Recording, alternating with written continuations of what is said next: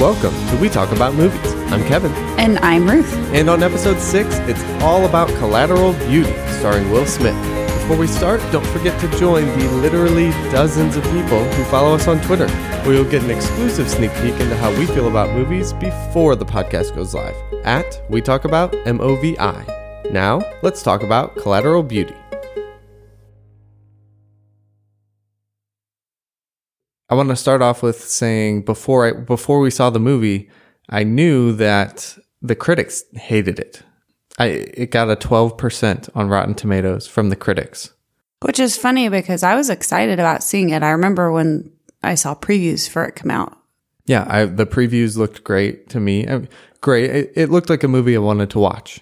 Yeah, I yeah, not necessarily great, but just something I wanted to see. It kind of looked like something that you might expect it was kind of ang- angling towards an Oscar. It was released around that time when a lot of Oscar movies get released, and it was a very emotional type of a movie. Hmm. I didn't get that feeling at all, but go on. So, I mean, I didn't think that it was going to be an Oscar type film.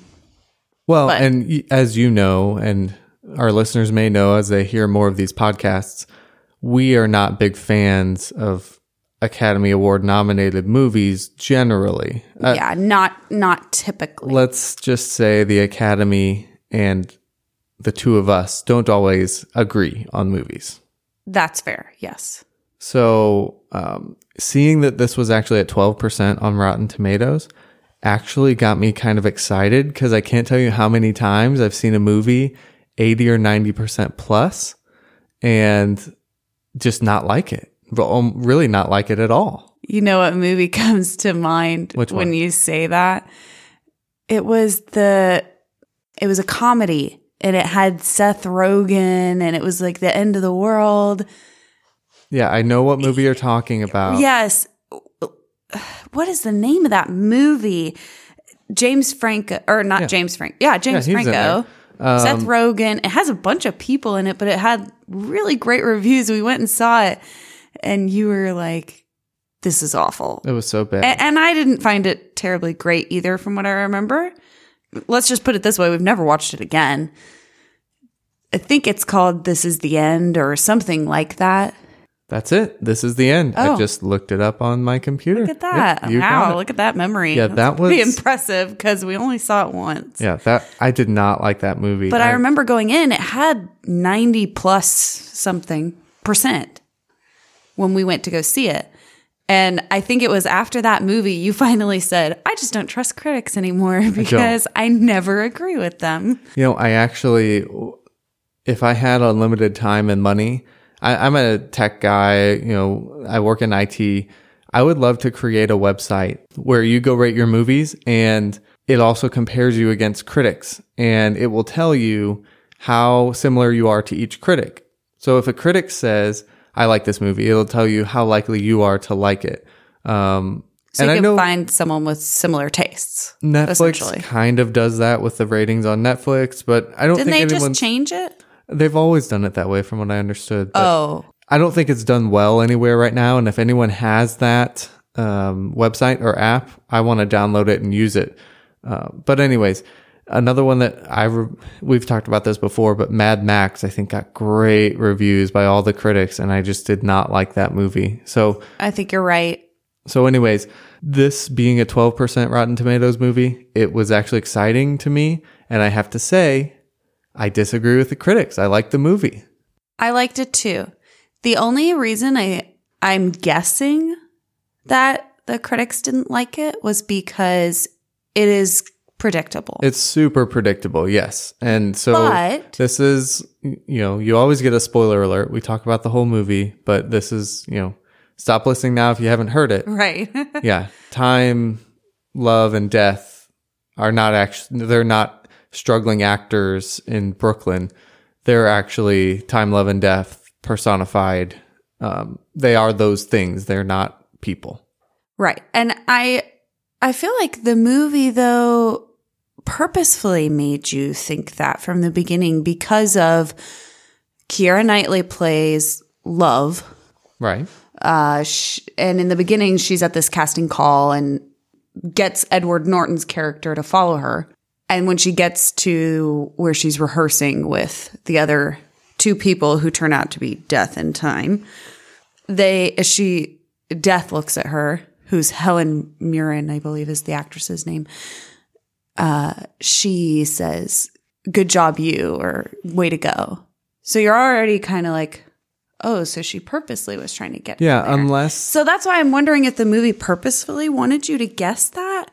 But then at the same time, I know critics typically, I think if you can predict something, then it's awful which I don't think is necessarily true as long as it's entertaining, which I thought this was. I, I enjoyed the movie as well. Uh, made me cry and made you feel things. And I thought it brought up a lot of interesting points about those abstract ideas. I, I agree with you. I imagine that the movie did not, I think it probably did intend for you to know because and again, this is, I do this all the time when I'm watching movies. I like to find things that don't make sense.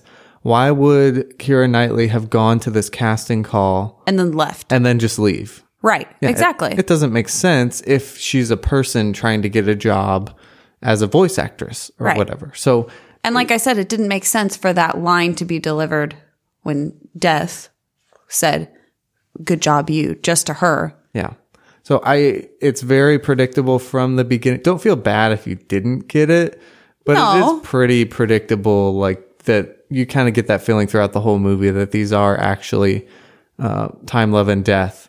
Although there is one thing that bothers me about it. Oh, go ahead. What? That was never addressed. So when the the private investigator was taking those videos and I'm with you, I think, on this train of thought, but continue. So, one of two things happened when she took the videos. Either Time, Love, and Death were not there, and she didn't have to edit them, at which point there should have been a scene where she's like, hey guys, um, the actors weren't actually there. Right. Which I thought would come at the end of the movie, but it never came. Right. It didn't. And then the other option is they are there because Helen Mirren's character said, okay, people can see us when we want them to, blah, blah, blah. But it would have been so difficult to do a really good video edit.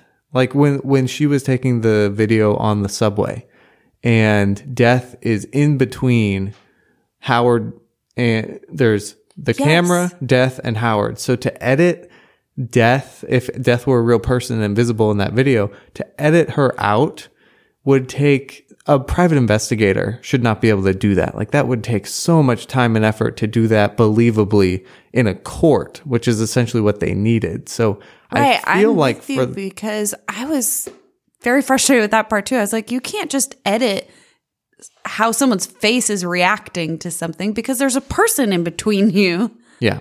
So how did how would she edit quote unquote edit that? I don't. Yeah, it, maybe you can do that. It, but to me, in my head, that's not possible. Anything's possible, but it's it's so unlikely. So I feel like for this story to have made sense, you needed the private investigator to say, uh, "Hey guys, the there's no people." Like he was really talking to thin air. So uh, that's something that I wish was cleared up because we don't know either way, but it's really unrealistic to think that they were edited out because it just, based on where the filming took place, especially on the subway, it just doesn't make sense.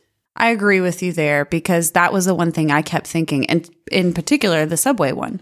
And I thought at the end, for sure, they were going to, that the private investigator woman would have said, what do you mean? I didn't have to edit anything. What do you, I know we talked about it. Uh, uh, and all, well, but you know what, Kev? Now that I'm thinking about it, maybe it, it is exactly how Helen Mirren, uh, who plays Death, explains it. We, uh, we can be seen when we want to be because she walks by Will Smith with her grandson and says, "Well, that that was supposed to be staged." I would I would right. assume, right?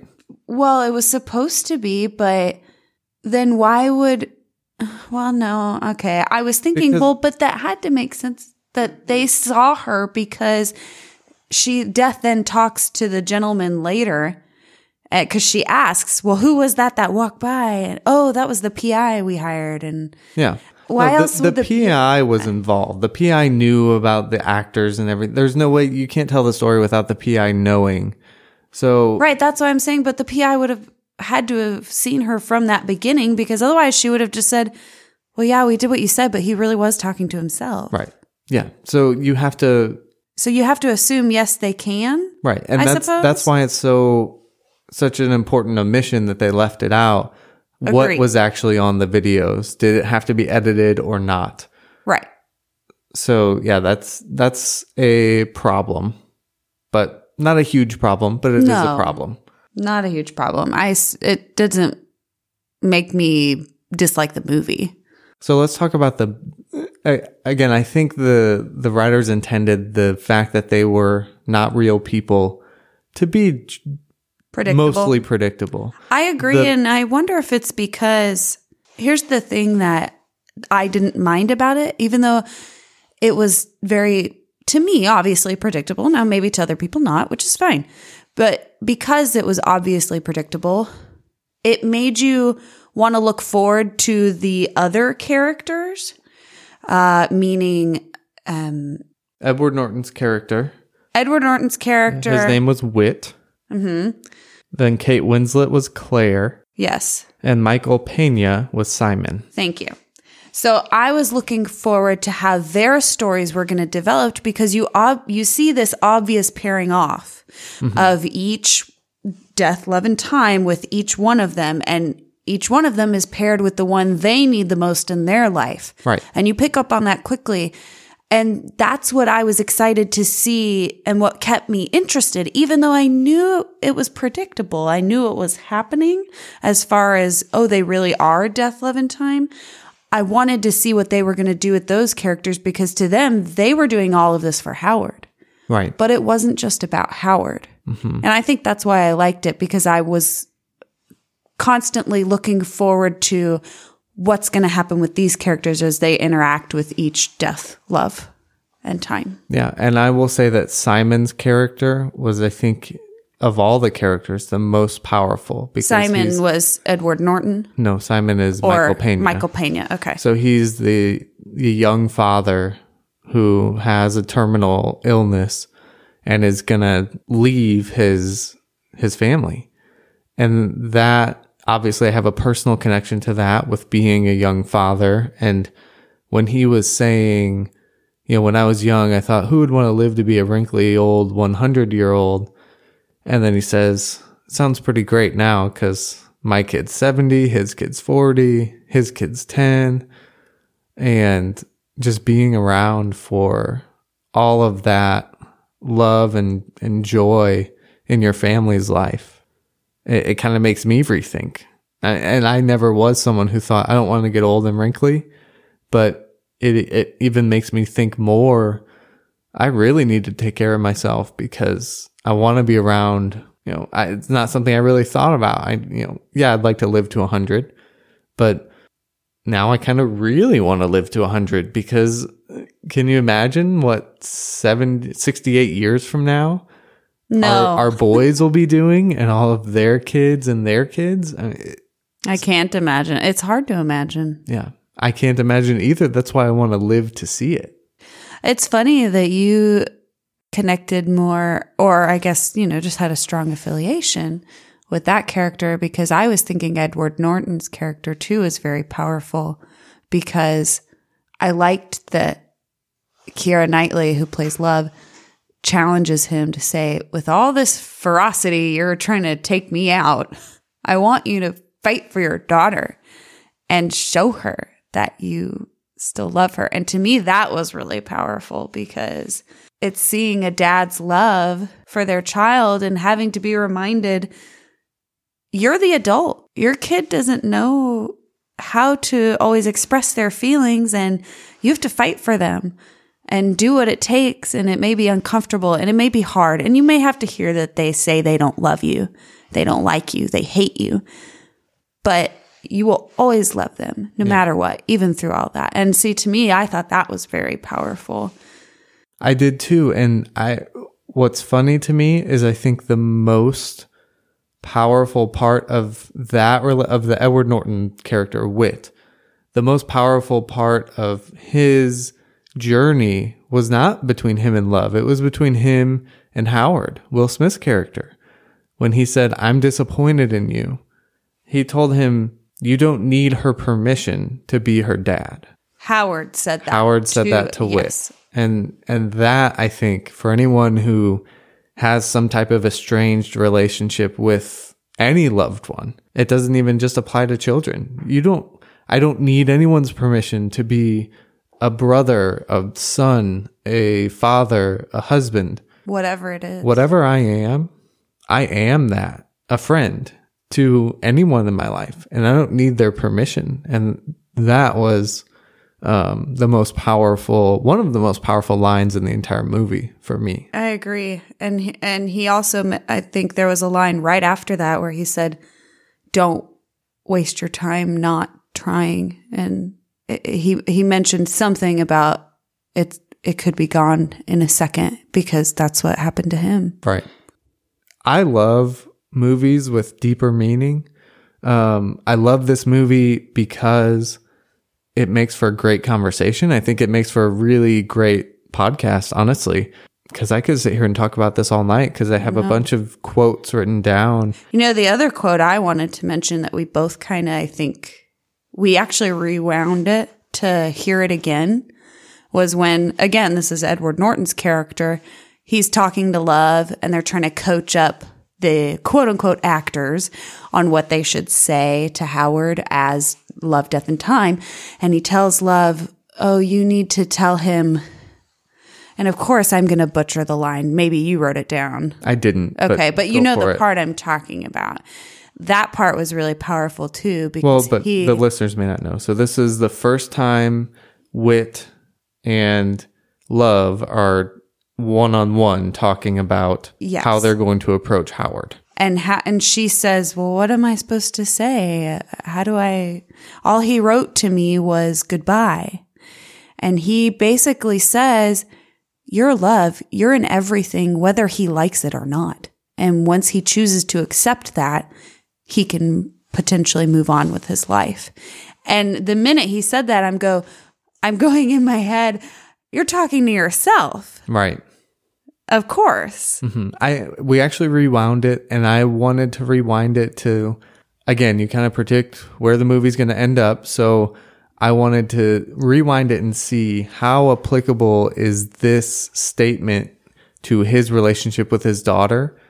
And I actually thought it's it's applicable, but maybe it could be a little bit more overstated. Um, so it worked. I, I thought it wasn't completely connected to his daughter. I thought maybe they could have done a better job with that, but I don't know how to do it. I mean, maybe they did the best they could. But I agree. It it was it definitely it ties the movie together when you get to the end.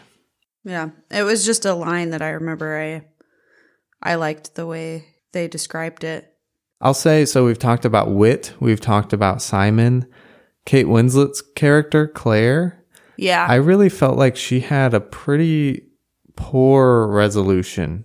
Yeah, As, I didn't like it, and maybe it's because I'm not very smart. Because so it was a little confusing to me, but this okay, is good. let me tell you what I took from it. Okay, go ahead. it ahead. seemed like time was telling her, "Yeah, you're not going to have your own kid, but you can be a mother figure to people without being their biological mother. Is that what you that's, got? Yes, that's what I took from that. And it's funny, you know, obviously neither of us really connected with that as much, but I don't think it was as developed as the other two.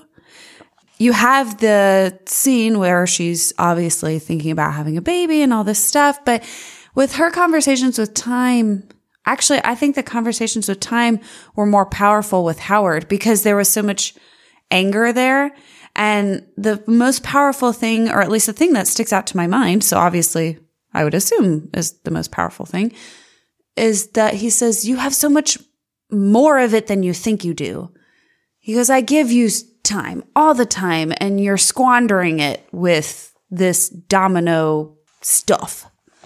Right. And that was powerful to me because I just thought, wow, he's right. You know, you think we don't have time. All the eh, people always say, oh, if there are only more hours in the day. You get 24 hours in a day. That's actually a lot of time. It may not seem like it, but it is. They say that the days are long, but the years are short. Right, exactly. And I think that's a really a really profound statement because days are long and I think weeks at some time sometimes are very long too when you have a hard week at work. Yes, and let me tell you, having a newborn, the days are long. Yes. And we're about to have another one. I know. and the days are so long. But the but years now, are short because I know, Caleb is 14 and a half exactly. months old and it seems like he was born yesterday. Doesn't it though? That's exactly where I was going with this and I wonder if any every other parent feels that way too because you think back there were days, especially when you went back to work and I stayed at home with Caleb and it's our first child. So I'm crying all the time because I'm have no sleep and I have a newborn and I'm a new parent. And of course I'm thinking, I don't know what the heck I'm doing. and you're doing a great job is what you're doing. Well, it does not always feel that way, but you think back, oh my gosh, I just have to make it through this day. And I remember always praying that five o'clock would roll around and you were coming home to help me because I just was at my wits' end by the end of the day. And now I'm thinking back, wow, I was wishing time away. Don't do that. Yeah. That's so bad. I, it's it's such a bad habit when you're you feel like you're having a bad day or you're in a bad situation or you have a crying baby that you can't figure out how to make them stop crying. Yeah. And you think, "Oh, please just I can't wait till my husband get home gets home." And now I'm thinking, "Oh, we get to relive all that again and I'm almost excited for it." And possibly insane but yeah but i am and and it's so I, I always have to remind myself, I feel like that's a constant, and I feel like we've had that conversation before. I have to remind myself not to wish time away. Don't always be looking toward the future and just be in the present and enjoy it because it's not going to last. I know. And it is hard. Um, I, I definitely feel like I wish some time away as a father of a baby because I've always known I'm going to be a I'm going to be more interested in being a dad to a 5-year-old than I am to a 1-year-old. And I'm going to be more interested in and maybe more interested is the wrong word because I'm I'm totally I'm all in. I'm 100% in on raising my child, but um I will maybe find it more interesting. Maybe is a better way to put it to be the dad of an eight year old versus a five year old and probably a 13 year old versus an eight year old. And I feel like as they grow, I'm going to just find it more engaging, more interesting, better, and, and just love being a dad even more. But that doesn't mean I shouldn't enjoy being a father to a one year old being and father to you, a, a, newborn. Right. And I think you do. I think you don't give yourself enough credit because I know that there's things you're looking forward to, like you I know you miss snuggling with Caleb because when they're newborns, they'll sleep on your chest a lot. And mm-hmm. that's always really great for dads because obviously newborns very reliant on mommy, especially if you're breastfeeding. And uh, they, I know that that's something you're looking forward to, even though I remember that when Caleb was born, you thought, oh, I'm, I'm just going to really feel more involved, more engaged when he's a little bit older and can actually interact with me. But I know there's things that you liked and that I think now you realize that you miss. Yeah, I I do. I love you being hold him in one arm. I know. I I love being a husband. I, if if anyone ever asked me to describe myself, I'm a husband first and a father next, and it's all amazing. But this movie helps you put into perspective. Time is limited and it shouldn't be wasted. No matter Don't wish it away. Yeah. No matter what You can look forward to things. Yeah. No, no matter what difficult things you've been through or you're going through. So I'll go to the title of the movie. There's collateral beauty. In, right, we haven't even talked about that yet. in anything. you know, you could be having the worst year of work in your entire life your boss is killing you, you're working long hours, but there's got to be some collateral beauty there somewhere. Maybe you're connecting closely to coworkers while you're spending all this time in the office and that's something you need and maybe you're really providing some kind of a connection that someone else needs and or maybe you realize you're in the wrong job the yeah. wrong profession and you right. you find a way out yeah so it doesn't even have to be the death of a loved one like a child or or a parent or any death there is collateral beauty because there's just so much beauty generally in the world and it's important to look for it Right. And that was one thing that Will Smith's character in the movie was, which we find out he's talking to his wife. You don't find that out to the end. I didn't get that. Yeah. so, and that's what makes this a, a pretty darn good movie to me is that twist because yes. the, because they acted like strangers. Right. And, and it's one of those things where, and I was wondering if you got it sooner than I did because because I didn't get it until she the kept asking him at, you know, at the very end, what mm-hmm. was your mm-hmm. daughter's name? And, and like, um, 30 seconds before he said it, I was like, oh, okay, I'm getting it now, which is probably about where you're supposed to get it. Cause I probably think, like a minute and a half later than no, I, I, think we discovered it around the same time because I feel like we both kind of let out a, oh, yeah. And, and, it maybe not verbally, maybe it was a head tilt. I don't know. Or maybe well, just some weird connection, but, but I feel like that's a really cool moment in a movie that I personally really enjoy because there are questions. You know me, I'm always looking for things that don't make sense. And there are things that don't make sense. And then that ties them all together because you learn something at the end that you didn't know at the beginning. Even right when he showed up to her house, you said, How does he know where she lives? And I said, Dang, this is a nice house. How does she have all this money? Oh. And then oh. two minutes later, we had the answer because it, it ties everything together that you didn't know before. And as someone who's always looking for the plot hole, when there are plot holes that are later resolved, I love that. And that's, that's one of the coolest things about cinema that, that when, when a movie does that well, uh, I love it. Yeah, it was, I, I enjoyed it too because that was something that was not predictable to me until the movie wanted you to know. Or at least in my eyes, unless we're both very just unobservant and dumb. well, tell us. Go to if if you're listening to this, go to maybe somebody. Yeah, maybe somebody else predicted it. Tell us if you predicted it, because um, I I would have made the movie worse if if you had predicted it early. And I feel but, you know stupid. it makes me want to go back and watch it again I because I was I want to go back and see how it, exactly they interacted together and it makes me feel stupid because I I put at least one piece together right away. You know, the first day he went to the the class or whatever it was, the support group, and she came out and she said I had a 6-year-old daughter. And I was like, "Oh, he had a 6-year-old daughter." Right. We both said that. So, but I thought it was just going to be, oh, they're going to make a connection. Yeah. Not that they were in any way knew each other, much less it was their daughter. Right. Um, but I, I just love that twist. That, that's what turned this into a really good movie for me. Like, I'm definitely not in the 12% critic. Well, I guess I am in the 12%. I'm not in the 88% that say that this was a bad movie. I think this was a, a really good movie. Yeah. You know, the one thing, here's something that doesn't make sense to me, or I, I don't understand why, I guess.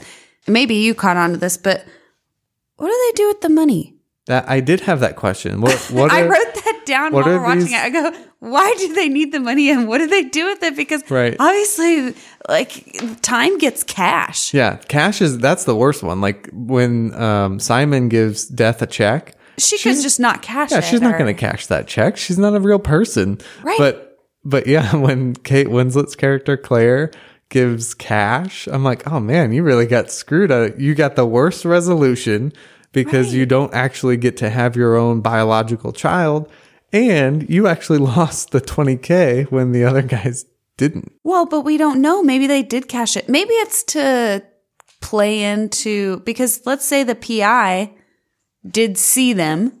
Yeah. Meaning death, love, and time. She saw them.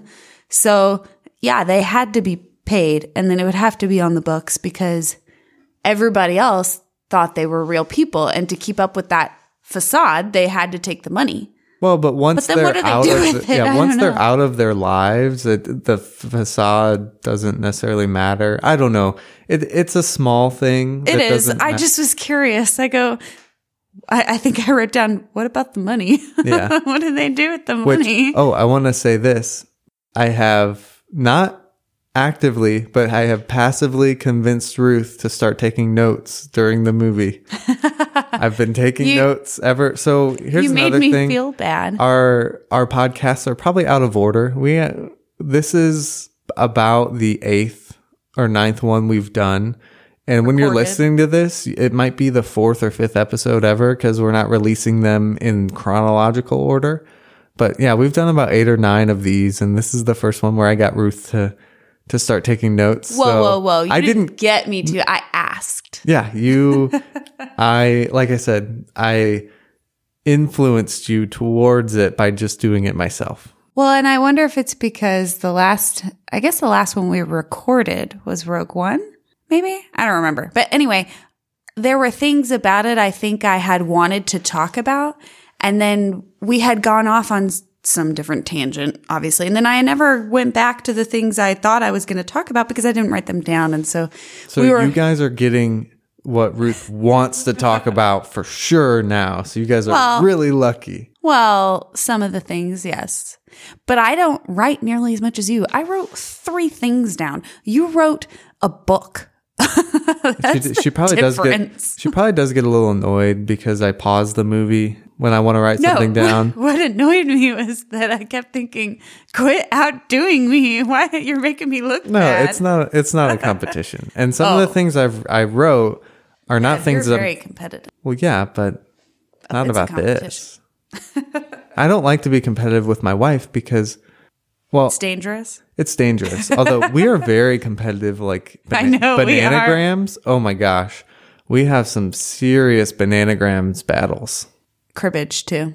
Cribbage, yes. Um, what's that? Get Qwirkle. Oh man, I kill you in Qwirkle. No, you do not. I love that you always say that, but that's not true. I've won at Qwirkle Hey. just as much. Fake it till you make it. I always beat you in Qwirkle. Oh, okay. Sure. All right. So w- there's one major plot hole in this movie that I want to talk about. We haven't hit on it yet. And I'm hoping you can talk me out of it actually because I really like this movie and I I want there to be a reason for this, but I can't find it. Why won't why doesn't he want to sell the company? Like it, the whole thing about they have to, you know, prove he's insane or whatever. Well, I think that was that piece sell- of paper at the end. Was it? I but- Because because Oh, is it because the part of because it's of whatever trust? trust he had. So I he's, think- he, so he cannot sell anything because it's technically his daughter's, and until he signs the paper Right. that says she's dead, he doesn't have the right to do anything with it. Right, because he doesn't want to acknowledge his child's death. Okay. That's what I yes, that's what I assume. Okay. So that does Because none of that can happen until he acknowledges Well- this money that's been allocated for my child.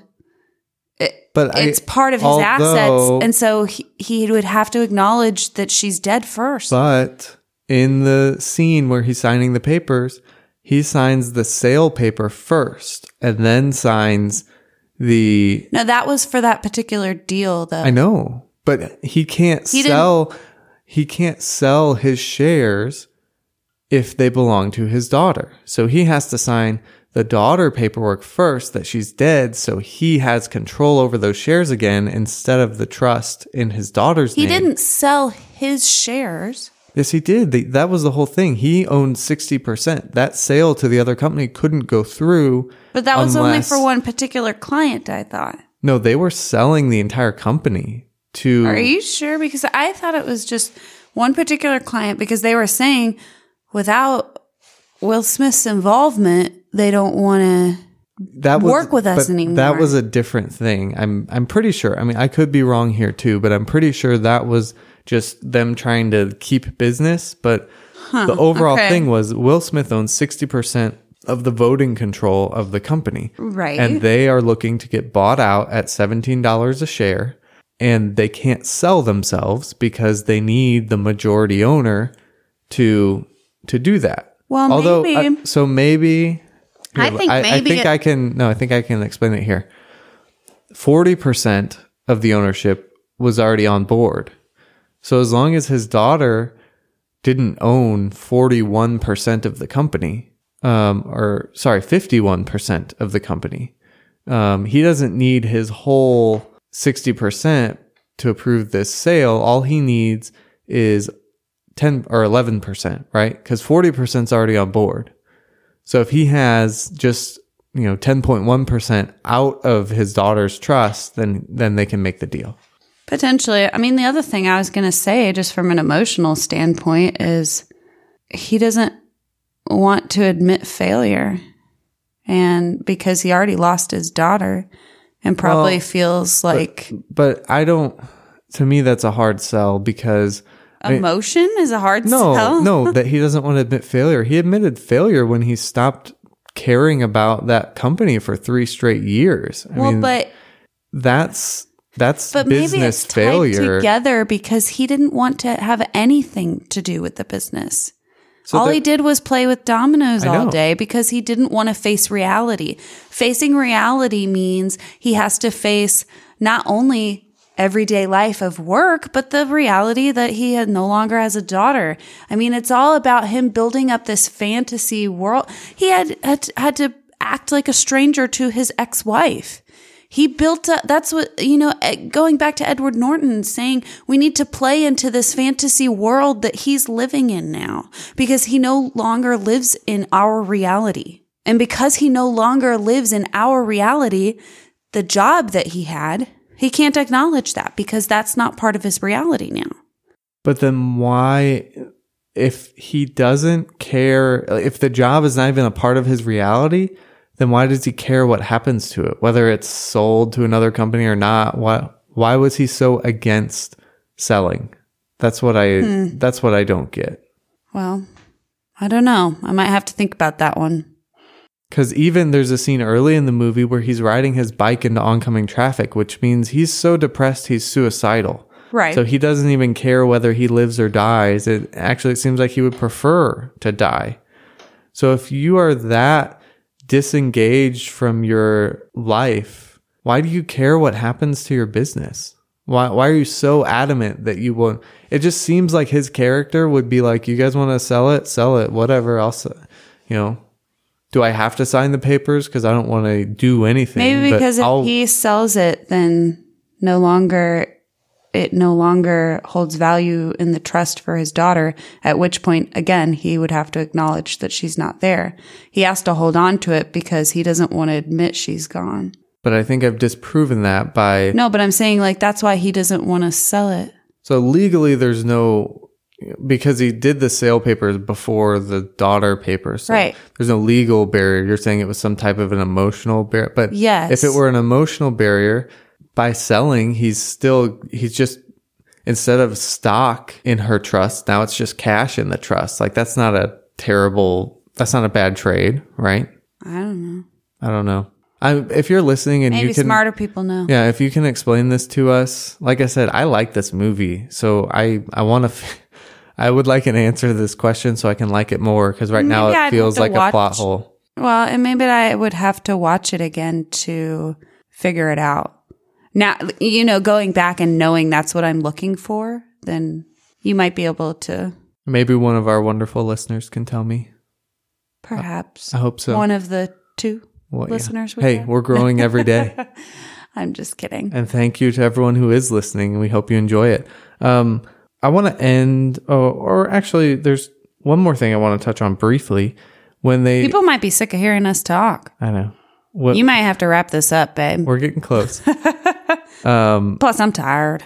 Yeah, we we do this at night always, so it's always a a battle. And between, I'm three months pregnant. It's you're a lot more than three months. I'm pregnant. sorry. See, look at this pregnancy brain. It's a real thing. I, I know it is. Trust Third I've, trimester is what I meant to say. Yes. you're about, See, I need to go to bed. You're about two and a half months away from from popping. Ugh, yes. So, real quick, when they went to hire the actors, the lady Helen Mirren's character was talking about gaslighting And oh yeah, she was so upset that like, does anyone watch anything longer than a minute or what? She Anyways, she made everyone feel know. bad about not being familiar with Gaslight, the I movie. didn't know what it was. And I was like, well, okay, I guess I'll feel bad because I don't know what that is. So I looked it up and apparently it is a, it's an old play movie. The play was released in the 30s, the movie in the 40s, and it's basically about a man who sets up a bunch of stuff to try to convince his wife that she's crazy. I don't know why he wants her to think she's crazy, but it's it's psychological manipulation, and so obviously that sounds delightful. well, that's what they were doing to to Howard in well, this movie. Yes, that's so, fair. So that's why it, it that's what that was. If you were like us and had no idea what gaslighting was, you can Wikipedia it uh, and you'll you see know. what I saw. Yeah. The more you know. I know. With I Kevin this that. time. um, all right. The last thing, there's just one more really powerful quote. I wanted to to end on this one. This is uh, Keira Knightley's love character and the last conversation she has with Howard, where she's arguing with him. And, you know, the whole thing, there's some powerful moments, but the most powerful statement she made was, I am the only why. It ties it back to the beginning. Well, it just. Well, you remember the speech he's giving? Yeah. He says, the only question you need is why. Why did you get out of bed this morning? Why did you go to work? And love is the only why. It's it's a really it's a really powerful thing for I think for anyone because I believe it. I I agree with that statement. If you agree with that statement too, then it doesn't matter how much money you make, it doesn't matter where you live, what car you drive. All that matters is, you know, the people that are close to you and how much you love them and how you show them you love them. It's, it's just something that hopefully I can keep at the front of my mind and, and every, you know, no matter everyone may know, not everyone, but people may know that, but it's hard to remember that. You get caught up in the day to day and, you know, not, this has been a pretty philosophical podcast in general um, because of the nature of this movie. But I think it's something that I, w- I want to try personally to keep that in the front of my mind. Um, that love is the only why. And if I ever have a conflict and I'm not sure whether to make a decision one way or the other, maybe, maybe that will help guide me. Okay. So that is collateral beauty. As you can tell, I liked it. Ruth, you liked it? I I did like it. I will certainly watch it again because I want to watch it again, knowing the ending now. Okay, we it's time to give it a rating. What do you oh. say? Oh, I would say a six or a seven. I feel like because I I'm certainly going to watch it again, and I I I enjoyed it. Yeah, I liked it. Um, I think it has to for me. It has to be a seven at least, honestly, because I'm thinking I'm leaning towards seven. Because let's say so. I'll just firm. Like I said, I like seven. when the reveal at the end ties all the loose ends together. That's really cool mm-hmm. here. And it's a power, it might even be higher than a seven for me because I'm thinking I just rated, and again, this is not going to be in chronological order of you listening to the podcast, but I just rated Rogue, Star Wars Rogue One a seven and I think this is a better movie than Rogue One. If you ask me which one do you want to sit down and watch, um, I'd probably pick this one. So, but I don't think it's an eight. So we don't really do seven and a half. we'll seven call, and three quarters. I'm gonna rate it a seven, but it's a seven plus. We'll just call it that. Flat seven. or I'm just plain seven. just plain seven. Kevin told me a funny story today about a kid well, tell it really quick because I thought it yeah. was cute. so, kids, we well, you started with a story. You were talking about. Well, when I was little, my neighbor, uh, we grew up to a, next door to a family that grew up to my dad when he was young. So our families have known each other forever. So I was talking to Kathy, and she, apparently I said she she asked me, "How old are you now, Ruthie?" And I said, "Well." I'm seven and a half, but people say I look like I'm eight. You must have been a very mature looking seven and a half year old. I, I, guess so. But I, I, said something to that effect. And so, of course, she, that's, she that's likes to funny. tell that story. And I go, that's, I'm just so hilarious. That's my routine. um, yeah, my story was uh, there was a, a, lifeguard at the pool that I was a pool rat when I was a kid, you know, every day, um, just stayed there and we were friends with all the lifeguards. Um, and she said she was asking kids how old they were. And the kids were like, I'm four and a half. And the next kid was like, I'm four and three quarters. And the next kid was like, I'm just plain four. just plain four. Just plain four. Um, so this is not a just plain seven. I'm gonna I'm gonna rate Collateral Beauty a seven plus. Seven plus. Okay. So I do all my ratings on IMDb, and I can't I can't give it seven plus, but on our website, I'll probably give it a seven and a half because I can do that on our website. Well, there you go. Um, and then after you guys watch it, you can rate it on our website as well.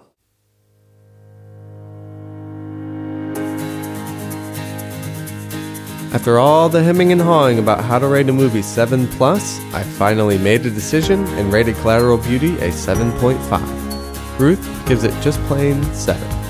We really don't understand why the critics were so down on this movie. Do you agree with the critics, or do you agree with us? You can let us know by going to our website, wetalkaboutmovies.com, and rate the movie there yourself. Next week, we're going crazy and giving you a double feature. Yep, we're going to see Guardians of the Galaxy Volume 2 in theaters. But first, we'll rewatch the original Guardians of the Galaxy. That means you'll get two podcasts in one week. Can't beat that two for one deal, so tell your friends, and we'll see you next time for Guardians of the Galaxy Volume 1.